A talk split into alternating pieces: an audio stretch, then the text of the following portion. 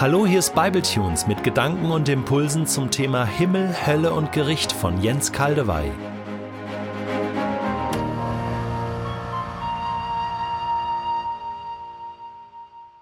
Ich lese in der neuen Genfer Übersetzung Offenbarung 20, die Verse 10 bis 15.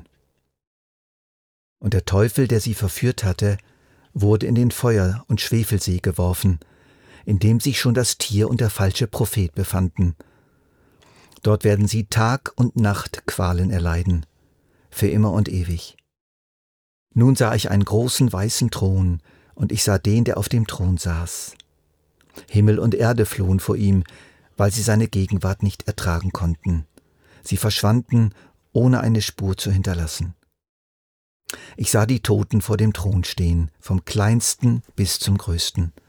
Es wurden Bücher aufgeschlagen, in denen stand, was jeder getan hatte, und aufgrund dieser Eintragungen wurden die Toten gerichtet. Jeder empfing das Urteil, das seinen Taten entsprach. Und noch ein anderes Buch wurde geöffnet, das Buch des Lebens.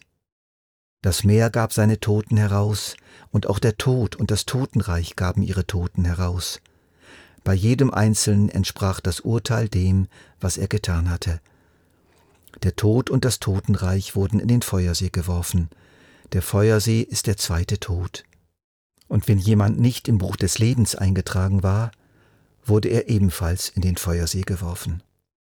Diese Verse sind der Kronzeuge, der Kronzeuge für die ewige bewusste Höllenstrafe.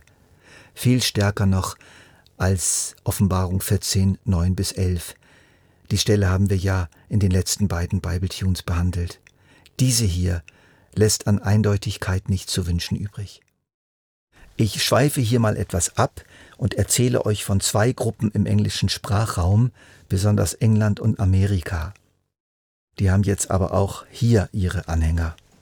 Die einen nennen sich Conditional Immortality Leute, abgekürzt CIM, die anderen sind die Eternal Conscious Punishment Leute, abgekürzt ECP. Conditional Immortality heißt bedingte Unsterblichkeit. Bedingte Unsterblichkeit, Unsterblichkeit unter gewissen Bedingungen. Eternal Conscious Punishment bedeutet ewige, bewusste Bestrafung. Die CIM-Gruppe wird immer größer und genießt immer größeren theologischen Respekt. Mittlerweile gehören eine ganze Reihe evangelikaler Bibellehrer und Professoren dazu. Diese Leute glauben, Unsterblichkeit gibt es nur in Verbindung mit Gott, durch das von Gott geschenkte und immer wieder neu geschenkte und von ihm fließende Leben. Ewiges Leben bedeutet demzufolge in der Verbindung zu Gott immer wieder ewiges Leben zu erhalten, sozusagen beständig vom Baum des Lebens zu essen. Das Sein bei Gott, die Verbindung mit Gott und das Weiterleben als ganzer Mensch Aufgrund dessen werden hier in eins gesetzt. Es gehört alles zusammen. Wer im Buch des Lebens steht, wird aus der innigen Verbindung mit Gott heraus als ganzer Mensch weiterleben, in der Gegenwart Gottes auf der neuen Erde. Wer nicht im Buch des Lebens steht, kommt in den Feuersee, der hier auch der zweite Tod genannt wird. Gott trennt sie von sich ab, Gott weist sie von sich, allerdings erst nachdem sie Gott von sich gewiesen haben, sich selbst schon längst von ihm getrennt haben. Doch so können sie nicht am Leben bleiben. Es geht gar nicht. Sie verkümmern und sterben, und zwar ganz, an Leib, Seele und Geist. Sie verlöschen endgültig.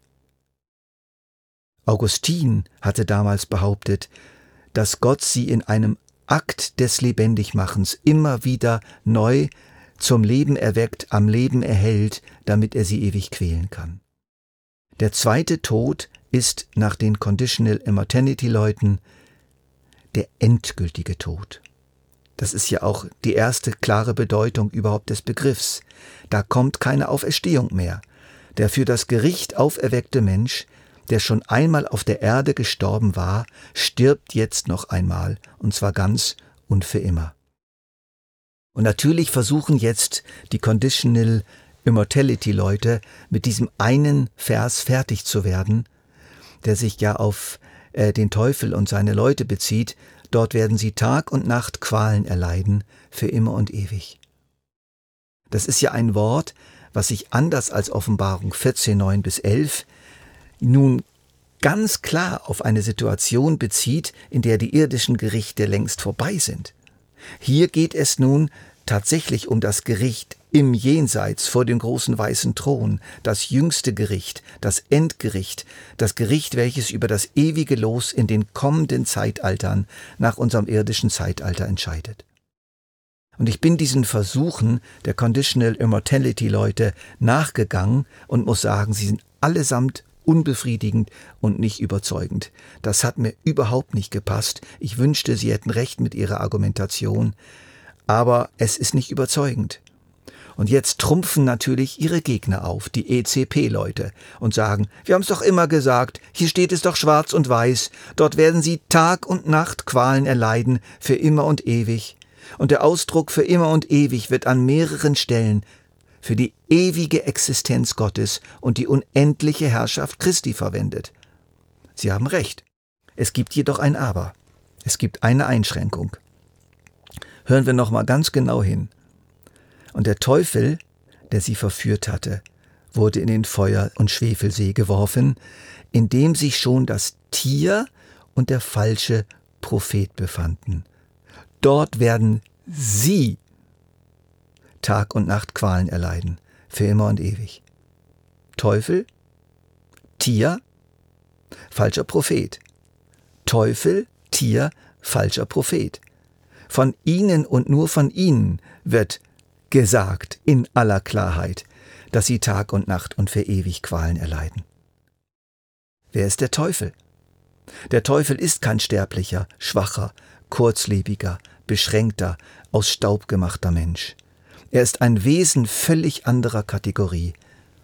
Und wenn weiter vom Tier und vom falschen Propheten die Rede ist, kann der Schluss gezogen werden, dass hier nicht die Menschen gemeint sind, die durch finstere Mächte besonders mächtig und tückisch geworden sind, sondern die bösen Mächte, die diese Tiere völlig beherrscht haben.